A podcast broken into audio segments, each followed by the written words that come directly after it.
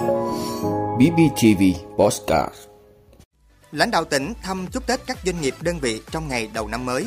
Số nổi Hội thi Lân Sư Rồng tỉnh Bình Phước lần thứ hai năm 2022. Ngày đầu làm việc sau Tết, hàng vạn người vẫn dồn dập về sân bay Tân Sơn Nhất. Vàng SJC, vàng nhẫn cao kỷ lục trước ngày thần tài. Hàng loạt quốc gia trên thế giới triển khai tiêm vaccine COVID-19 cho trẻ từ 5 đến 11 tuổi. Đó là những thông tin sẽ có trong 5 phút trưa nay ngày 7 tháng 2 của BBTV. Mời quý vị cùng theo dõi. Thưa quý vị, nhân dịp năm mới nhâm dần 2022, Thường trực tỉnh ủy gồm Ủy viên Trung ương Đảng, Bí thư tỉnh ủy Nguyễn Mạnh Cường làm trưởng đoàn, Phó Bí thư Thường trực tỉnh ủy, Chủ tịch Hội đồng Nhân dân tỉnh Huỳnh Thị Hằng, Phó Bí thư tỉnh ủy, Chủ tịch Ủy ban Nhân dân tỉnh Trần Tuệ Hiền cùng lãnh đạo một số sở ban ngành đã đến thăm chúc Tết một số đơn vị doanh nghiệp trên địa bàn tỉnh Bình Phước. Trong buổi sáng nay, đoàn đã đến thăm chúc Tết công ty cổ phần phát triển hạ tầng kỹ thuật BKMX Bình Phước, công ty cổ phần đầu tư bất động sản Thành Phương và công ty trách nhiệm hữu hạn Long Sơn Interfoods. Tại các nơi đến, Ủy viên Trung ương Đảng, Bí thư tỉnh ủy Nguyễn Mạnh Cường đã gửi lời chúc năm mới đến toàn thể cán bộ lãnh đạo, người lao động của các doanh nghiệp. Chúc các doanh nghiệp đơn vị có một năm mới thành công vạn sự như ý, thực hiện hiệu quả mục tiêu sản xuất kinh doanh năm 2022, góp phần phát triển kinh tế xã hội của tỉnh. Bày tỏ sự xúc động trước sự quan tâm của tỉnh ủy, Hội đồng Nhân dân, Ủy ban Nhân dân tỉnh Bình Phước, các đơn vị hứa đoàn kết thống nhất hoàn thành kế hoạch sản xuất kinh doanh, góp phần cùng với tỉnh và các ngành địa phương đưa Bình Phước tiến lên xứng tầm với các tỉnh thành trong khu vực. Thưa quý vị, tối qua ngày mùng 6 tháng 2, tức ngày mùng 6 Tết nhâm dần 2022, tại công viên 23 tháng 3 thành phố Đồng Xoài, Sở Văn hóa, Thể thao và Du lịch tỉnh Bình Phước tổ chức hội thi múa lân sư rồng lần thứ hai.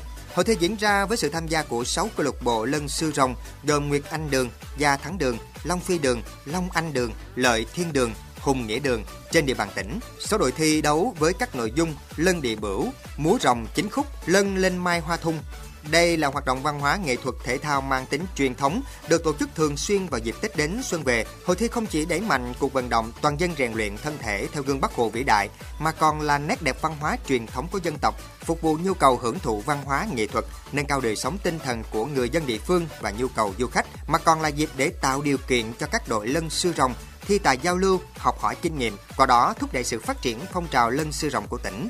Kết quả chung cuộc ở nội dung lân địa bửu, giải nhất đội Gia Thắng Đường, giải nhì Hùng Nghĩa Đường, đồng giải ba là Long Phi Đường và Nguyệt Anh Đường. Nội dung múa rồng, giải nhất thuộc về Hùng Nghĩa Đường, giải nhì Gia Thắng Đường, đồng giải ba thuộc về Nguyệt Anh Đường và Long Phi Đường. Tại nội dung Mai Hoa Thung, do trời mưa ảnh hưởng đến thi đấu nên các đội chỉ múa biểu diễn và trao giải khuyến khích cho Gia Thắng Đường. Thưa quý vị, lãnh đạo cảng vụ hàng không miền Nam cho biết sáng nay ngày 7 tháng 2, lượng khách qua sân bay Tân Sơn Nhất bắt đầu giảm. Trong ngày, sân bay Tân Sơn Nhất phục vụ khai thác 674 chuyến cất hạ cánh. Lượng khách giảm chủ yếu ở chiều đi các tỉnh, trong khi đó chiều từ các tỉnh về thành phố Hồ Chí Minh vẫn ở mức cao. Cụ thể, trong ngày hôm nay có hơn 18.000 người đi từ sân bay Tân Sơn Nhất đến các tỉnh, thành phố. Chiều ngược lại là hơn 68.000 khách. Như vậy so với ngày hôm qua thì lượng khách đến thành phố Hồ Chí Minh giảm khoảng 1.500 khách, Chiều đi từ sân bay Tân Sơn Nhất đến các tỉnh giảm sâu hơn 13.000 khách. Từ ngày mùng 1 Tết nhâm dần, ngày 1 tháng 2 đến nay, khách đi lại có sự dịch chuyển từ chiều đi sang chiều về thành phố Hồ Chí Minh từ các tỉnh. Trong đó, sân bay Tân Sơn Nhất luôn xảy ra tình trạng khách đông từ chiều đến và giảm dần lượng khách đi đến các tỉnh từ sau ngày 29 Tết. Do tình hình khách quay trở lại thành phố Hồ Chí Minh đông đúc đã khiến một số thời điểm khách khó gọi taxi, ứng dụng đặt xe công nghệ gây ủng ứ. Trước thực trạng này, phía Cảng vụ Hàng không miền Nam đã làm việc với Sở Giao thông Vận tải, Hiệp hội Vận tải Taxi cũng như yêu cầu các đơn vị tại sân bay Tân Sơn Nhất tăng cường lượng xe taxi, xe công nghệ để đảm bảo giải phóng khách đến nhanh nhất, tránh bị ùn tắc.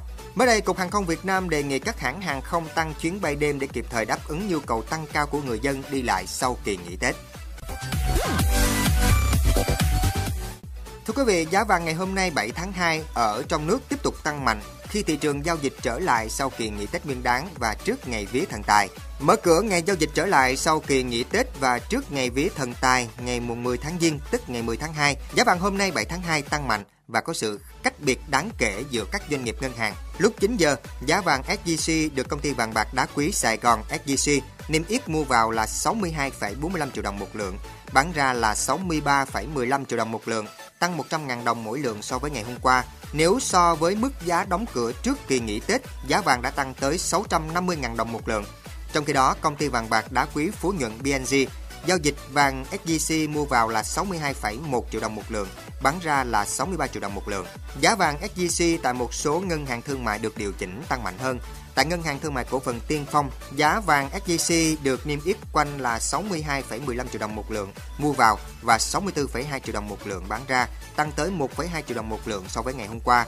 Trong khi đó, giá vàng trang sức, giá vàng nhẫn 24 carat các loại cũng tăng vọt trước ngày thần tài khi được giao dịch quanh 53,7 triệu đồng một lượng mua vào, 54,4 triệu đồng một lượng bán ra, tăng tới 750.000 đồng mỗi lượng so với ngày hôm qua. Đây là mức tăng rất mạnh của giá vàng trang sức từ đầu năm đến nay. Thưa quý vị, sau khi tiêm vaccine cho thanh thiếu niên từ 12 đến 18 tuổi, nhiều nước trên thế giới đã tiến hành tiêm vaccine cho lứa tuổi từ 5 đến 11. Dù trẻ em ít có nguy cơ mắc bệnh nặng và tử vong do Covid-19 hơn so với người trưởng thành, nhưng đại dịch vẫn khiến nhiều trẻ em mắc bệnh và điều này hoàn toàn có thể phòng tránh được. Việc tiêm chủng giúp trẻ em được an toàn hơn khi trở lại trường học và tham gia vào các hoạt động xã hội. Malaysia, một trong những nước có tỷ lệ tiêm chủng cao ở Đông Nam Á, đã tiến hành tiêm vaccine COVID-19 cho trẻ em từ 5 đến 11 tuổi từ ngày 3 tháng 2 hơn 500.000 trẻ em đã đăng ký tiêm vaccine của Pfizer-BioNTech. Từ giữa tháng 12 năm 2021, một số nước thuộc Liên minh châu Âu đã triển khai tiêm vaccine ngừa Covid-19 của Pfizer cho trẻ em từ 5 đến 11 tuổi. Vaccine sử dụng cho trẻ em từ 5 đến 11 tuổi có liều lượng thấp hơn và được đựng trong lọ có nhãn màu cam để phân biệt với loại nhãn tím dành cho lứa tuổi lớn hơn. Pfizer cho biết vaccine của hãng này có hiệu quả lên tới hơn 90% với trẻ em từ 5 đến 11 tuổi. Hiệu quả của việc tiêm vaccine đã được chứng minh về mặt khoa học là cao hơn những nguy cơ trẻ có thể gặp phải, trong khi những lợi ích xã hội mà vaccine mang lại là quá rõ ràng. Đó là làm giảm tỷ lệ trẻ em phải cách ly, đóng cửa trường học và ngăn ngừa sự lây lan của dịch bệnh. ơn quý vị đã luôn ủng hộ các chương trình của Đài Phát thanh truyền hình và báo Bình Phước. Nếu có nhu cầu đăng thông tin quảng cáo ra vặt, quý khách hàng vui lòng liên hệ phòng dịch vụ quảng cáo phát hành số điện thoại 02713 887065. BBTV vì bạn mỗi ngày.